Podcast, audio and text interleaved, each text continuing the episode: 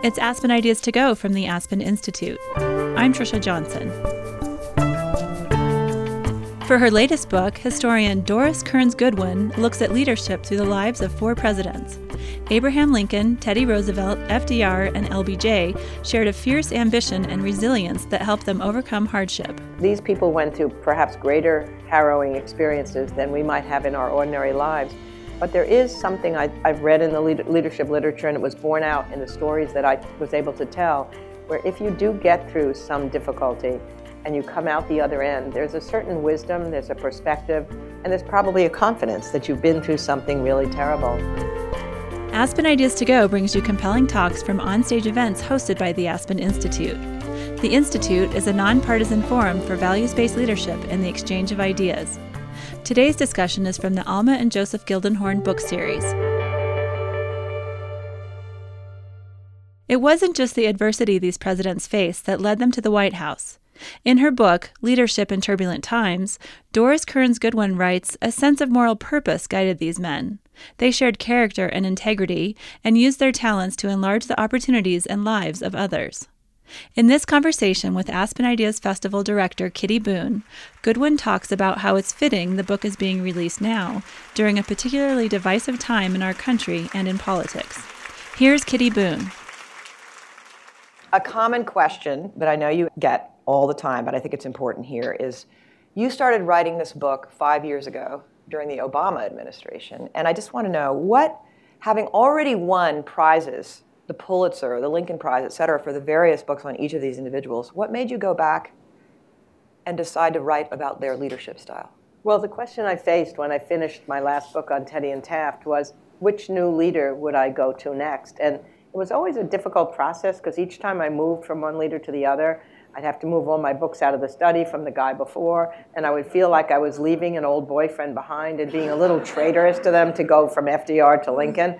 So I started thinking, what if instead of doing that and finding yet another person to take five or 10 years with, I looked at my same guys, the one I felt closest to, Abraham Lincoln, the two Roosevelts, and LBJ, and tried to look at them really exclusively through the lens of leadership obviously it had been in there, but these other books were these sprawling biographies with families and colleagues and, and took them over the whole span of their life. And when I was in graduate school, I used to always, not always, but we would go out drinking at night and we would nerdy kind of characters and we would talk about ambition. We would talk about Plato and Aristotle and, and where does a leader come from? Is a leader born or made? Does the man make the times or the times make the man? These are the kind of things that got us all excited. And those, it, those have always been in my mind, thinking about it. And even as I looked at the state of leadership when Obama was president, the Congress was unable for decades or more to get anything done together. So it made me feel there was something about leadership in a country that was at risk at that point, even. So the title became Leadership in Turbulent Times, because each of my guys ruled in turbulent times. I never realized how relevant the title would be as when it came to today. That's so funny. So one of the things that, and we're going to talk a little bit about leadership. That's really the, the focus of this discussion today. You raise a number of traits that they seem to have in common, which I find fascinating. Humility, resilience, listening skills, empathy, and importantly, self-control or self-governance, their ability to hold themselves back. Can you elaborate by giving some examples of those that seem to cross all of these gentlemen?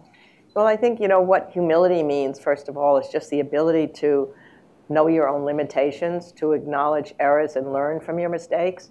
I mean, Teddy Roosevelt famously, when he was in the state legislature, um, he was a guy who sort of liked being in the center of attention, and he made a lot of headlines by blistering language. He would yell at his opponents, and suddenly he became the most colorful person in New York State. But he quickly learned that he couldn't get anything done. He couldn't get anybody on the other side of the aisle. So he realized that he had risen like a rocket and he was falling like a rocket. So he was able to moderate his language and to know that he wasn't all important and to reach over to the other side of the aisle. Um, empathy, I think, the most important, probably one of the most important qualities that any leader has. I think Abraham Lincoln was born with empathy. I think you can be born or you can develop it. Um, even as a little kid, when other kids would, would put hot coals on turtles to make them wriggle, um, he went to them and said, This is wrong. This is wrong to inflict pain. And there was a time when he was walking with a whole group of people, and there was a person who had drunk too much, was lying in a ditch, and they all walked by. He went back and carried that person to a fire. He's a young person at this point. Um, but for other people, I think empathy can be developed. Again, with, with, um, with Franklin Roosevelt, there's no question that coming through the polio as he did and learning to be with his fellow polios when he created the Warm Springs Rehabilitation Center, he allowed himself to be vulnerable, so he showed that humility. Indeed, he said, if you spent two years trying to move your big toe, you will certainly learn humility. Somehow it'll teach it to you. But by being with these other people who he not really had contact with outside of his privileged status in many ways, he began to see what they were feeling, and he told them how important it was to get joy in life once more. So as they're exercising in the pool at Warm Springs, they're playing water polo, they're playing tag. Um, he's a spiritual director, he's the therapy guy, he's, and he then has dances in the wheelchair. They have cocktail parties at night, and they come to feel that they can have a purpose in life again.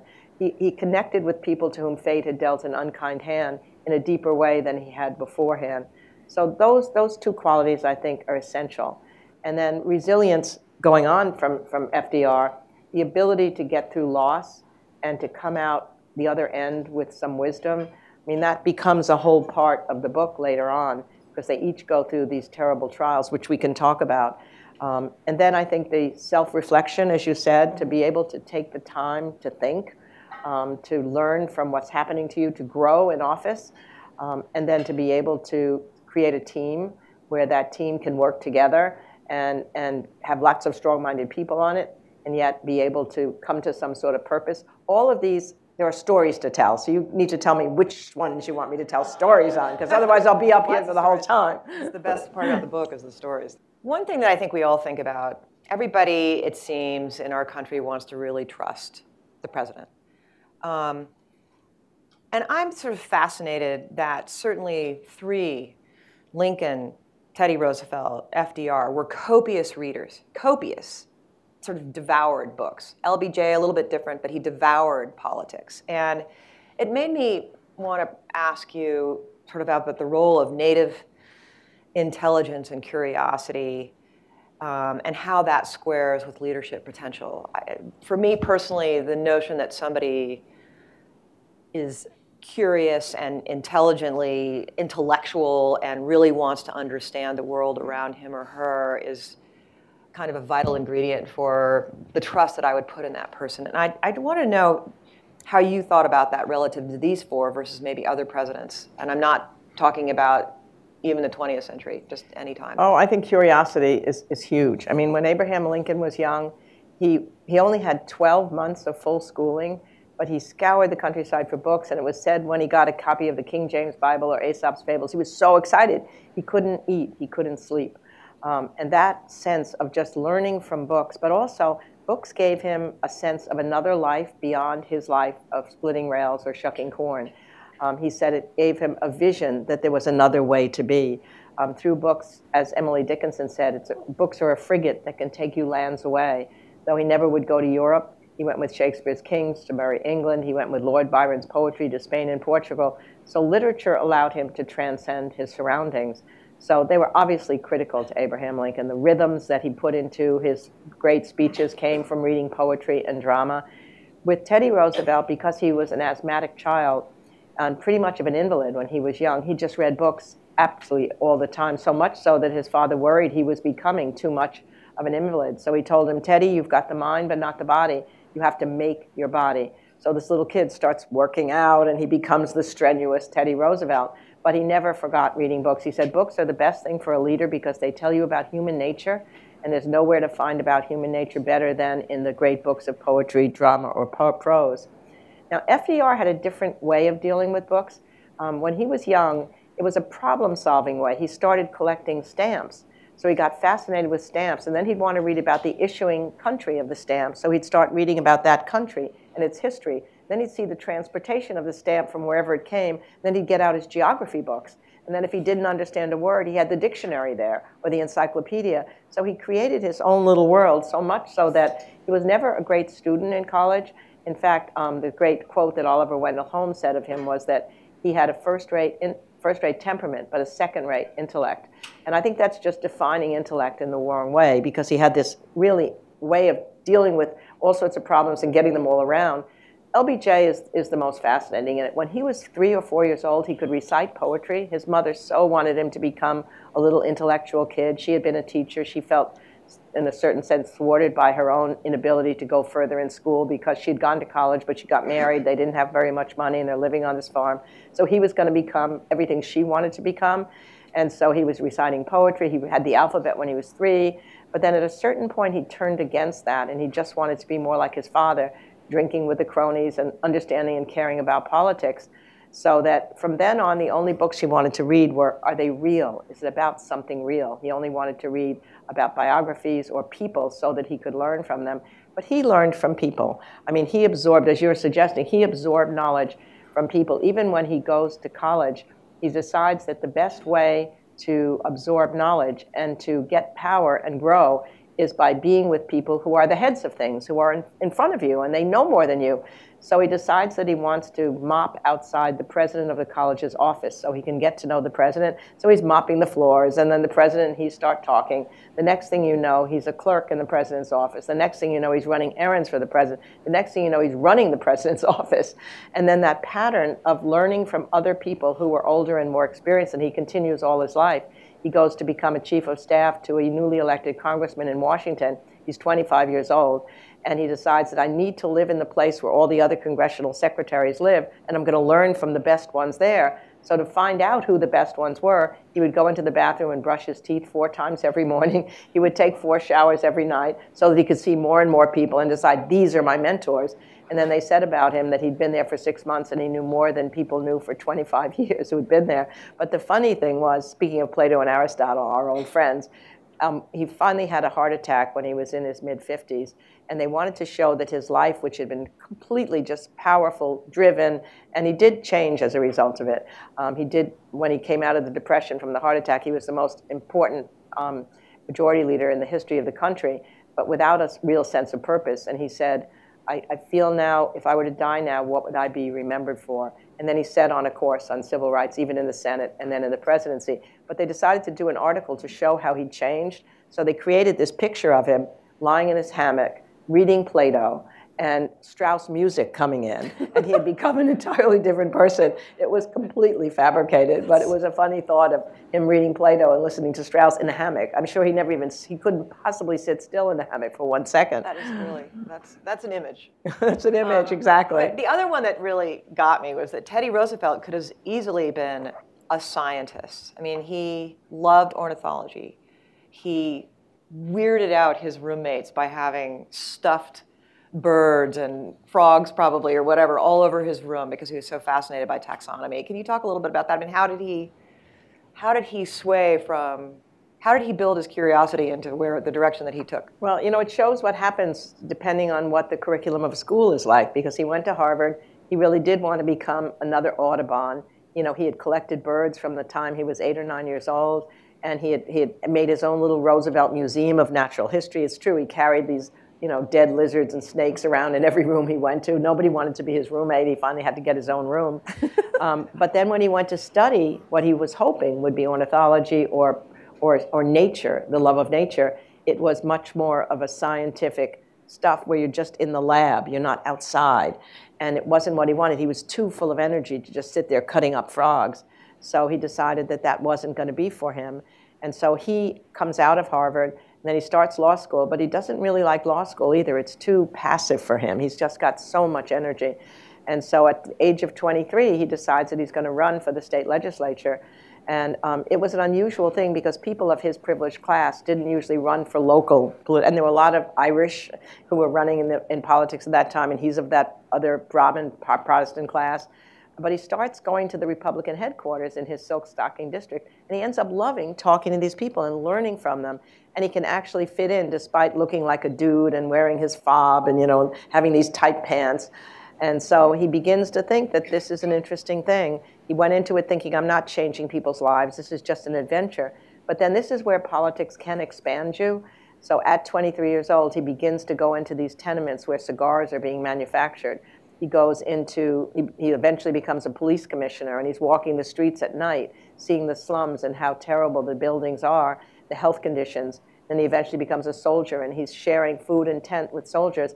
So he develops, finally, he says, it wasn't in him at the start. He develops an empathy and a fellow feeling, he calls it, for the lives of other people. And then he decides, there is a purpose to my ambition. I'd like to be able to make these lives better. So at a certain point, I think for all my guys, they start out with ambition for the self, except for Abraham Lincoln. It's right away it starts for everything because he's always the outlier. I mean, when he first runs in, when he's 23 years old, he gives this remarkable statement. He says, Every man has his peculiar ambition. He's running for the state legislature in a town, New Salem, where he's only been for six months. And they hardly know him, but he, you have to put out a handbill. So he said, Every man has his peculiar ambition. Mine is to be esteemed of by my fellow man, by making myself worthy of their esteem. Here he is at 23 saying this. He said, "No, I know that I may not win this election. Um, I don't know a lot of you. I have no popular relations to recommend me. But if, I, if you don't vote me in, I've been so um, familiar with disappointment, I won't be too chagrined. But then he says, But I'll tell you, if I don't win, I'm going to try again. In fact, I think I'll try five or six times until it's too, too humiliating and I'll feel too dejected. And then I promise you I'll never try again, which is amazing, right then, that perseverance at that age. And he doesn't win the election the first time. But then by the second time, he's gone around the, the county of Sangamon County. More people have met him. They see his thirst for knowledge. They see his kindness, his great storytelling ability, his enormous sense of humor. And they see a, le- a leader in the making. And then he wins, and then he's on his road. Still will have many more losses before he gets to the presidency, but he's on the road. Well, that sort of got into the sense of ambition because I wanted to ask you about what ambition means for people who ascend to the presidency. Are they always on that road, or what is their innate ambition really about? Um, Lincoln said he wanted to be remembered at one point, which was kind of an interesting way to think about your life. I don't want to just be here, I want to be remembered. So that might have been some part of his governing ambition, but what, what was the essence of of their ambition? It's, it's the most interesting question to me, even for us to even ask ourselves, because it's sort of a mystery. Where does ambition come from? In some cases, I think it can come from having a difficult life, as Lincoln did, and wanting somehow to have a different way of life and pull himself up so that he can have a broader set of experiences. Um, escaping his father, who was very difficult with him, tearing books out of his hands. Um, when I, I, was, I interviewed President Obama for an exit interview with Vanity Fair, and we were talking about Lincoln's because he had, he, every man has his peculiar ambition. I said, well, is that true for you too? He said, mine wasn't as highfalutin as that when I was young.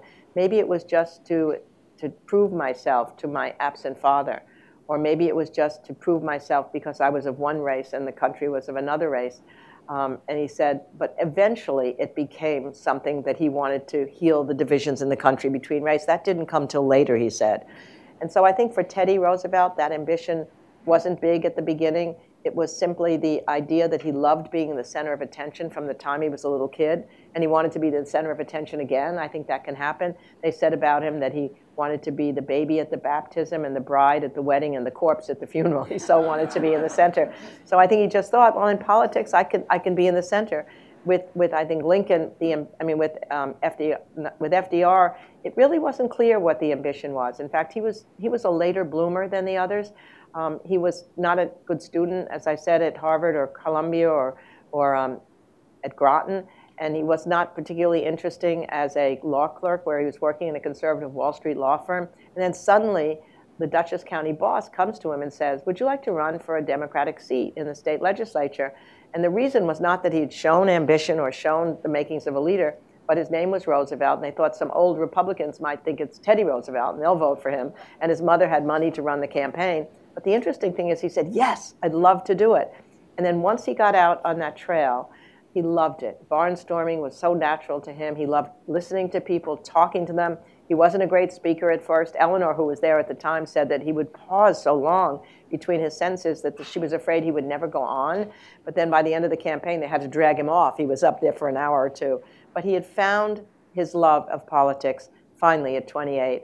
And he said that it was almost like, as William James the philosopher said, you find that voice within that says, this is the real me. So I think, I think sometimes it's the ambition gets connected to something. You know it's what you want to do, but then it may take a while before it becomes ambition for something larger that's, than yourself. That's and that's when you become a much more interesting leader. And, and it takes what kinds of experiences to make that transfer from being an ambitious person. I want to do well. I want to be more. I, I, I'm capable. I know I'm capable. I can take on this responsibility to saying, as you mentioned about Obama, it wasn't until X right. that I realized that I wanted to unite the country.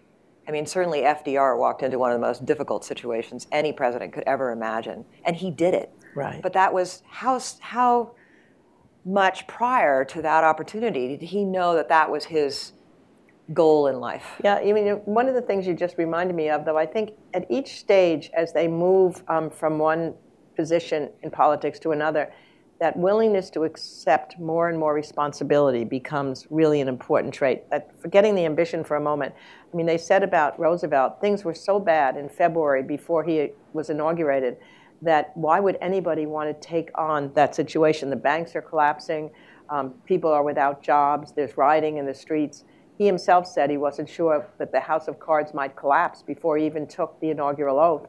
And yet somebody said of him at the time, but he can't wait to have that responsibility. I think that's something for a leader because some people may not want to take responsibility, and they do. But then sometimes the circumstances, especially a circumstance of a crisis like that, allows you, I think, to make that ambition larger than it would otherwise have been. But sometimes, as I said, it just comes through. It comes through um, your own I think that's what politics used to be great at. I'm not sure it does it the same way now.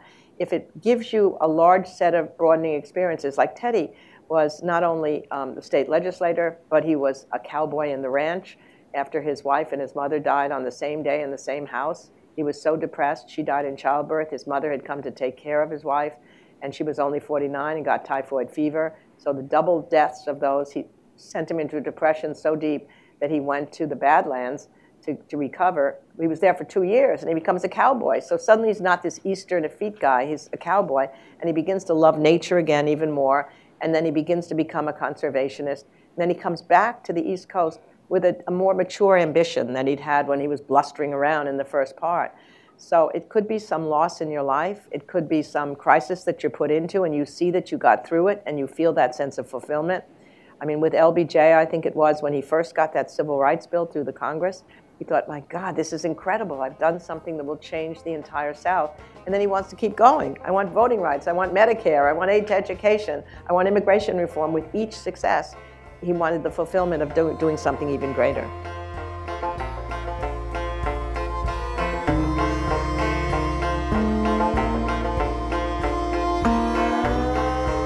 It's Aspen Ideas to Go. Thanks for listening. The world watched last week as a record number of women were sworn into Congress. Anne Mosle, who runs the Aspen Institute's Ascend program, says it's an exciting time. They're women from very different backgrounds, and they're bringing passions and stories and new perspectives that are much more relevant to the future of communities and countries. In our sister podcast, Aspen Insight, Mosle sits down with Peggy Clark. Clark is executive director of the Aspen Global Innovators Group, they discuss what this women's wave means for national policy. Find the episode by searching Aspen Insight in your favorite podcast player. Here's the rest of today's show Kitty Boone.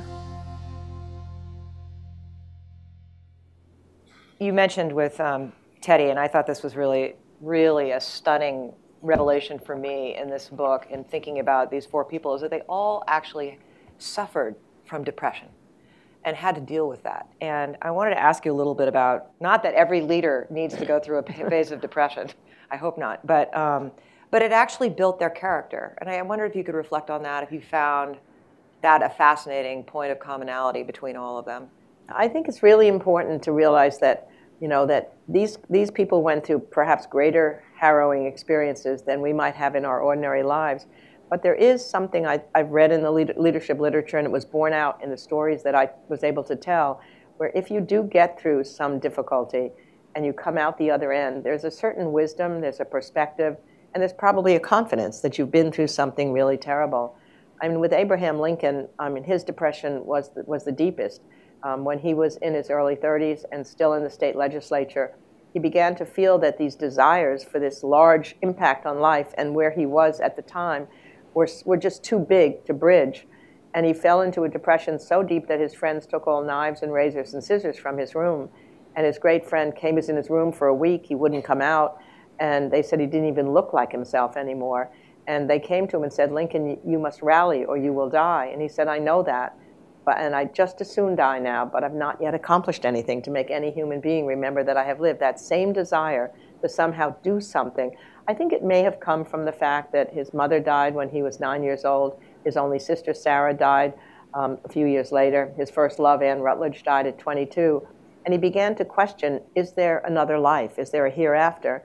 And if there's not, and he's not sure about that, then you have to make your life here something that people will tell your story afterwards. And then you live on in the memory of others. That was very much in, instituted in him when he was young. But having gone through that depression and having a melancholy temperament that stayed with him the rest of his life, he was able to, to deal with it and know that he could get through those bad times because he had done it before. I think that's key. And um, as I said with, with with Teddy Roosevelt, it was the losing of his wife and mother on the same day that sent him in because he had been a very cocky, very sure his life was just going on an upward path. And he saw that fate could intervene at any moment. So instead of trying to get one job after another, he originally thought, I'll be in the state legislature, then I'll be a congressman, then I'll be a senator, then I'll be a governor, and then I'll be a vice president, then I'll be a president. And, and then he just saw, I better just take whatever job seems to me really interesting right now and not be sure whether it's going to lead me somewhere upward but it's what I want to do. Maybe it'll be the last job I ever have. So when he becomes civil service commissioner, his friend said, This is too low for you. Why are you doing it? He said, I want to do it. I believe in the merit system. Police commissioner, why in the world would you want to be that? I want to clean up the police department. And he had this great system when he was a police commissioner. He would go out in disguise from midnight until 5 a.m. with a big hat and a big coat just to see if the policemen were on the beat doing their duty. And they wouldn't recognize him at first. And there was a time when he saw a policeman lolling around with a girl and, and he said, Can I see your badge? And he said, What's it to you? The guy said. And then somebody said to him, That's the police commissioner. And then they saw his glasses and his big teeth, and that guy shrinks away. And then there were cartoons all over the place of policemen terrified by glasses and big teeth. But he saw what was happening there again, and that job, it was an extraordinary job. And then, as I say, he has all these other jobs. And eventually, the winding path ends up in the youngest presidency but he's had a set of experiences as a result of that curiosity of just wanting to do what you can, almost a fatalism, because maybe it'll be the last job you ever have. One thing that also these gentlemen seem to have is a sense of humor. And I, I would love you to sort of explore that a little bit because they were funny. Yes, so missing in our current political world is that not only the sense of humor, but that self deprecating sense of humor. I mean, Abraham Lincoln said that humor was for him a way of whistling off sadness that a good story was better for him than a drop of whiskey. So that when he was on the circuit in Illinois, the lawyers and the judges used to travel for six weeks every spring and every fall trying cases together, and they'd then stay at the taverns at night. And when anybody knew Lincoln was in town, people would come after a while from miles around to listen to him tell funny stories. He could stand with his back against the fire for hours and tell one winding tale after another. Sometimes they were like Aesop's fables, they had a moral um, and he would talk about that, but sometimes they were just simply hilarious. I was so glad that I was able to persuade um, Steven Spielberg and Daniel Day Lewis to tell my favorite Lincoln story, and Daniel told it greatly. Um, it had to do, as Lincoln told the story, with the Revolutionary War hero Ethan Allen. And as Mr. Allen um, was, was, when the revolution was over, he was going to England to a dinner party, so they decided to irritate him by putting a huge picture of General George Washington in the only outhouse where he'd have to encounter it sooner or later. And they figured he'd be very indignant at the idea of George Washington in an outhouse. But he came out of the outhouse not upset at all. They said, Well, did you see George Washington there? He said, Oh, yes, I think it was the perfectly appropriate place for him. What do you mean? They said, well, he said, there's nothing to make an Englishman shit faster than the sight of General George Washington. and he had hundreds, he had hundreds of these stories. So you can imagine if you're in the middle of a tough cabinet meeting and one of these stories comes up, you will be able to relax. There's another moment when he's in a debate with Stephen Douglas and somebody yells at him. Those debates were met, instead of us here now, there'd be like thousands of people here listening to them debate for six hours. And they, audience would be part of the debates, like a football game. Hit him again, hit him again, harder, harder. And at one point, somebody yelled at Lincoln, You're two faced. And he turned to the person, he said, if, if I had two faces, do you think I'd be wearing this face? I mean, I've told Stephen Colbert and Jon Stewart if Lincoln were alive today, he could absolutely match them one on one.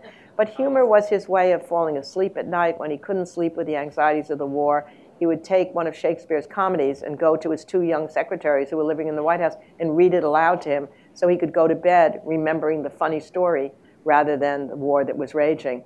And Teddy also had that self deprecating sense of humor. A, a, journalist wrote him a review of his memoir of the Spanish American War. And he said that Teddy had placed himself in every action of every battle of every war. He should have called the book Alone in Cuba. And so, what does he do? He writes the journalist, he said, I regret to tell you that my wife and my intimate friends are absolutely delighted with your review of my book. Now you owe me something. I've long wanted to meet you. That's the way to suffuse that kind of criticism, instead of just taking the criticism personally the one thing that FDR did, which was fabulous, at a certain point when he, in 1944, he was on a long trip to Asia, and he brought his dog Fala with him, and um, and then he came back. And then the Republicans made up that he had left Fala by mistake over there, and the government had to pay millions of dollars to get Fala back on a special destroyer. And Fala was a Scottish ter- terrier, and I guess the Scots are, are pretty concerned about spending too much money. So he gives this whole talk in which he says, you know, I, I, can take attacks on myself. I'm used to that. My wife is used to attacks. My children are used to attacks. But my little Fala dog, he's not used to attacks.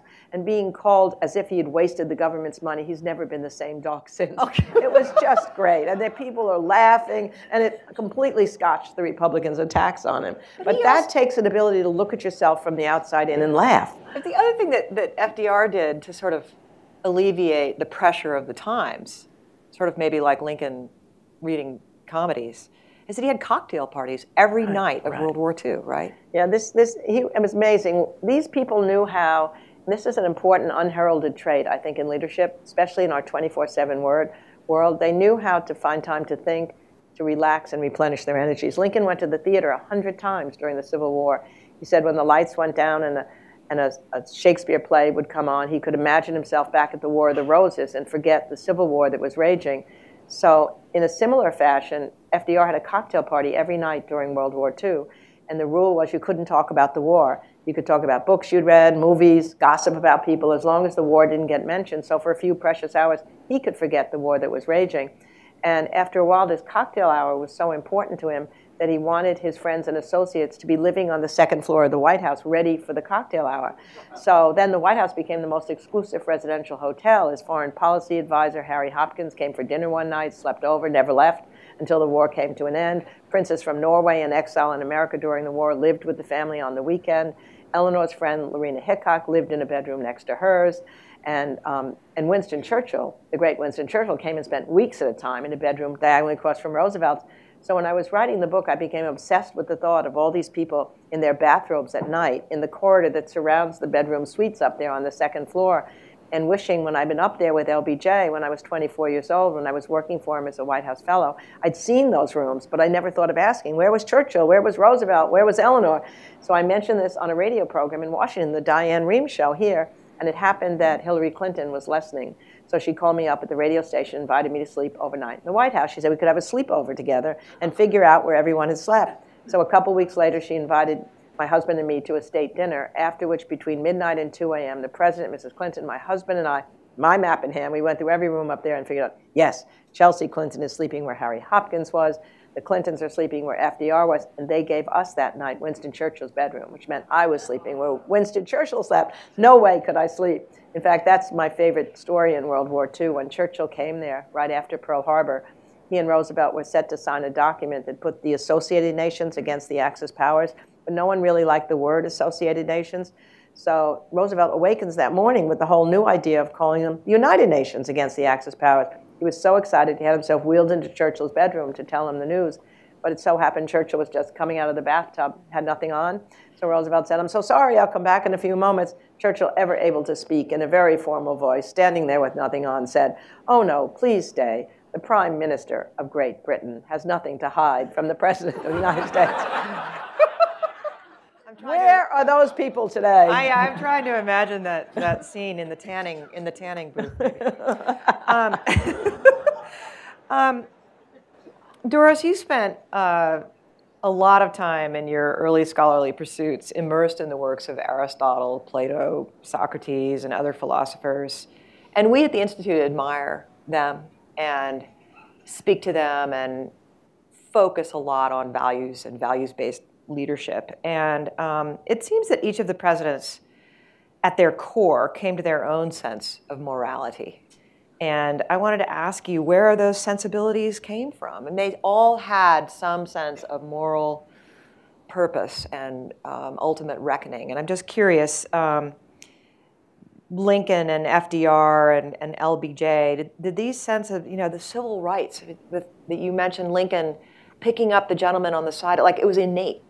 But where did their moral compass come from in your mind? You know, I, I think what Lincoln would say is that um, it came in part from immersion in what the original ideals of the country were. There was a moment in time when he was 29 years old and the country was going through a really difficult moment. There were anti slavery editors who were being murdered. There were lynchings in the South. He worried about mob violence taking over. He was worried about whether democracy could survive that kind of anxiety that was developing in the land, and the rule of law was being undone. So he gave this amazing lecture where he talked about the fact that what everybody had to do was to remember the scenes of the revolution because if we were forgetting them and they were fading, we'd forget the special country that we had, which was built not just on physical land, but on a set of ideals. And he would read, he read the Declaration of Independence, he read the Constitution, he said that people who, mothers should be reading as they read their Bible, they should be reading the scenes of the revolution to their children. So for him, I think it was a real sense of identity with what democracy meant. It was probably because he believed in his own mobility that with hard work and discipline, he could make his way here in a way that he couldn't in another country. And he believed that ordinary people could govern themselves here in a way that they weren't in, where kings and queens and dictators were. And that if you lost that sense, that was your sense of morality, of right and wrong, was connected to what we were uh, um, intending to be. And I would say with Lyndon Johnson as well that at a certain point, he just realized when you hear him talk about civil rights, that unless the civil rights struggle was put in a positive direction. And without the civil rights movement, he couldn't have done what he did. But that bill to end segregation in the South was stuck in the Senate. They had no thought that it would possibly come out. And he just talked about the fact that it had to do this. I mean, they said to him, he made it his first priority when he became president to get the civil rights bill through. And his advisor said, You can't do that. Um, it'll get stuck in the Senate. You have an election 11 years from now. They'll never break the filibuster. You only have a certain amount of coinage to expend in presidency, and you can't waste it on this. And then he said, Well, what the hell is the presidency for? And I think at that moment he realizes you've got power, and then what are the values you're going to use it for? So he goes and he gets somehow gets the Republicans to come with him on the on the breaking the filibuster. If only we had that kind of bipartisan leadership today. I mean, he starts calling the congressman at 6 in the morning. He calls them at noon. He calls them at midnight. He calls the senator at 2 a.m. and he says, I hope I didn't wake you up. And the senator says, No, I was just looking at the ceiling hoping my president would call. and then if the senator's not there, he'll talk to the wife. If the wife's not there, he'll talk to the kid. You get your daddy to go along with me on this bill. And then he gets to Dirksen. And it's interesting when Dirksen, the minority leader, had to bring the Republicans to help break the filibuster. And he starts bargaining with him. Whatever you want, Dirksen. What do you want? An ambassadorship? You want a postmaster in Peoria? You want me to speak in Springfield? I'll do anything you want. But then he understands that Dirksen, too, could be motivated by higher motivations. And so he says to him, You know, Dirksen, if you come with me on this bill, 200 years from now, school children will know only two names Abraham Lincoln and Everett Dirksen. How can Dirksen resist? But at a certain point, again, the values of the country. And then when the Civil Rights Bill gets through, he works on the Voting Rights Bill. And um, he gives uh, one of the best speeches of the 20th century, that We Shall Overcome speech, which I'm proud to say my husband worked on with him at that time. And he talks about values in that speech. He talks about the fact that you know, every now and then history and fate meet at a certain point at a certain time. So it was in Lexington and Concord, so it was at Appomattox, so it was in Selma, Alabama. And then there is no Negro problem, there is no white problem, there's no Northern problem, there's no Southern problem. There is only an American problem and that American problem has to deal with our ideals of what we're founded. This isn't right, what's happening. And, um, and then he finally says it'll take us a long time, and then he uses the anthem of the civil rights movement, but we shall overcome. And those are the moments when I guess the, the best of these leaders come up against a challenge at the time. They go back to the values that formed our nation. They are moral values, they are ethical values that formed our nation and then they're able to bring the country to remember those values and be mobilized by them. That's what we need. That makes this next question seem so trite, but um, I do want to ask you about. It. I mean, that's really moving, actually. Let's get to the practicality. I mean, leaders aren't leaders if they don't have followers. And one of the things that each of these gentlemen, and it, it's still gentlemen, everybody, someday we might have a woman in this mix, which we'll get to. Um, each of them be- became very adept at communicating with their constituencies and, um, and citizens. And Lincoln wrote very seriously on paper and then developed his oratory. And today we have a president who is using the most effective means of constant communication in the form of Twitter. And I wanted to ask you sort of um, what's changed over this 150 years of communicating with people throughout this country and, and beyond um, about how um, what's what's become authentic or how, how what is it about the communication system that's allowed these people to be so effective? Yeah, I think it depends. That's the interesting thing on the technology of the time. I mean, Lincoln was fortunate to live in an age when the written word was king. So when he would write his speeches with that gift for language, they'd be printed in full in the newspapers and then put in pamphlets and read aloud in country farms and city homes all over the country so people could uh, concentrate on the words itself. When Teddy Roosevelt comes along, the, na- the national newspapers have just come into vogue with their emphasis on catchy headlines. So he was perfect for that time because he spoke in these short, pithy statements like speak softly and carry a big stick. You know, don't hit until you have to and then hit harder. He even gave Maxwell House the slogan, good to the very last drop. He would be okay in the Twitter world. I think if any of these had to come back, he could know how to speak in those punchy language. But then FDR comes along when radio has just come into being, and he had the perfect voice for radio. Not just simply the tenor of his voice, but he understood that radio was an intimate device and you're actually speaking to individual citizens. He could imagine a shop person, a girl behind the counter, a construction worker working in the, in the fields, and then he was speaking to them so that when those fireside chats were on the air, people said you could, Saul Bellow said you could walk down the street on a hot Chicago night, look at everybody looking at their radios, looking in their kitchens or their living rooms, and you could hear his voice booming out, and you could keep walking and not miss a word of what he was saying. And then there's a story of a construction worker going home, and his partner said, Where are you going? He said, Well, my president's coming to live with me tonight in my living room. It's only right I be there to greet him when he comes. Indeed, when he died, people said that people felt they had lost their friend somehow. They were hugging each other on the streets because he'd established that kind of bond through his communication. Then, when you get JFK and Ronald Reagan and the age of three television networks, that's the way they can communicate and be pretty sure that the facts are the same, even if opinions might be different. And people would stop, it'd be the only thing on television. They would have to watch these speeches. Then we get to our divided world where there's the cable network, there's social media. You're watching only what you want to watch. The bully pulpit loses a lot of its power as a result of that. But during the campaign, there's no question that candidate Trump cut through all of that with his tweets that became instant news wherever they were. The difficulty, of course, is that campaigning is different from governing so that once you're governing, these kinds of instant comments become much more troubling. Mm-hmm. And, um, and there's a sense in which um, Lincoln understood that so well, even when he was president, and he was so good at extemporaneous debating.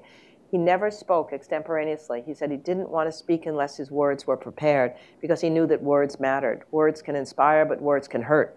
So that there's a sense in which not just our president, but people are letting things out on email, they're letting things out in, in tweets that then can really get trouble for them and get trouble for the people that they're talking about. We've lost the girdle that we might have had on, or maybe Spanx is the more modern word than the girdle that we once had on. Okay, guys, just in case you don't know what Spanx are, just think of but, a modern day girdle. I mean, Lincoln had this wonderful ritual when he got mad at somebody. He would write a hot letter to the person. All of his anger would come out, and then he'd put the letter aside and then never need to open it because his anger had cooled down. If only we had that kind of, that kind of capacity today. Were you to put yourself 25 years from now and you had one more big biography in you of a great president, and you were trying to decide 21st century, late 20th century, which person that would be, what kind of character would you like to be writing about? Just as you fell in love with these guys, what kind of person will you fall in love with again? Well, you know, I guess I would hope that that person would be somebody who's absolutely passionate about healing the divisions of the country. Um, but the problem for me writing about anybody in this century is that what I love the most are diaries and letters. Mm-hmm. And I would have a hard time with somebody who wasn't surrounded as the people in the 19th century and early 20th century were. There's nothing more exciting at night than to be reading a handwritten letter that, say, Seward, who is Lincoln's um, Secretary of State, writes to his wife because she's away. He's got thousands of letters. And you read about their relationship. He's telling you everything Lincoln did that day. He's gossiping about all the other people. And then they keep diaries. Chase keeps a diary. Bates keeps a diary. All the people in Lincoln's cabinet, they talk about each other and meanly talk about each other and what's wrong with this guy. I'm mad at this guy. And it doesn't see the light of day until later. But you're there over their shoulders reading it. So, I mean, people a couple hundred years from now will know much more about us they'll see us walking and talking. When you can't read their Facebook posts. No, they'll, yeah, you'll be reading their, their tweets, I suppose, or their emails if they get saved technologically. I always tell students sometimes, you know, if you go, break up with a boyfriend or a girlfriend, don't throw those emails away. Some biographer someday may want to see them. It might be good to give a dimension to your life. But I think it's still going to be harder to sort through all that stuff. When we were making the Lincoln movie, the only reason we knew that Lincoln had a high pitched voice was because somebody said he did. And of course, never had we heard him speak. So Daniel spoke in that high pitched voice. We knew he walked like a laborer coming home at the hard day because somebody described that in a diary. So we'll see much more of us. We'll be in, in three dimensions, we'll be in virtual reality. And yet, will they get to know us as well as we could get to know these other people? Through those words, through that kind of intimacy of the communication. When today the communication is so staccato, when it's not written down. The, the one period we really missed was the phone period. I mean, at least with emails, there's a possibility. But when people talked on the phone, unless they were taping the phone conversations, which of course LBJ did. I mean, that's why we know how brilliant he was with those senators and congressmen because he had a button in his Oval Office and whenever he knew he was having an important conversation, he'd press the button. And they, these tapes are colorful and crude and wonderful, but they show him at work. There's, there's a funny story with these tapes when, when um, I was down with Lyndon Johnson working on the memoir, and we would use these tapes. And then years later, I met the CEO of Pepsi Cola, and he said, Now I know you knew Lyndon Johnson when you were a young girl and when you worked for him in the White House and you helped him on his memoirs. But I have a story about Johnson I bet you don't know. And he told me he was friendly with Richard Nixon. And when Nixon first became president, he asked this guy, Don Kendall, to go to the ranch to talk to Johnson about some controversial matter. Johnson's working on his memoirs. He looks up grumpily and says, How am I supposed to remember what happened 40 years ago, 30 years ago? The only chapters that are any good at all were I had this button in my Oval Office, I had a tape machine, and now I had verbatim conversation. Those chapters are really coming alive. So you go back and tell your good friend Richard Nixon there's nothing more important than a taping system. and thereby, Lyndon Johnson contributes to the downfall of his good friend Richard Nixon. I just I want to thank you for two things. Obviously, I'd like you to thank you for coming today because it's really wonderful to hear from you. But also, I want to thank you for being such a passionate historian. I think that uh, for me, as an American Studies person, at a time when my own children are in schools where technology is king, um, the importance and the value of understanding your history is so critical to our understanding of how societies work and, and what has come before and what we might be able to learn in the future. I just think somebody as passionate and is such a wonderful storyteller as Doris Kearns Goodwin is something of a gift to all of us. And I want to thank, thank you. you. for doing what you do, and I hope you do it for another 75 years. that would be great. thank you.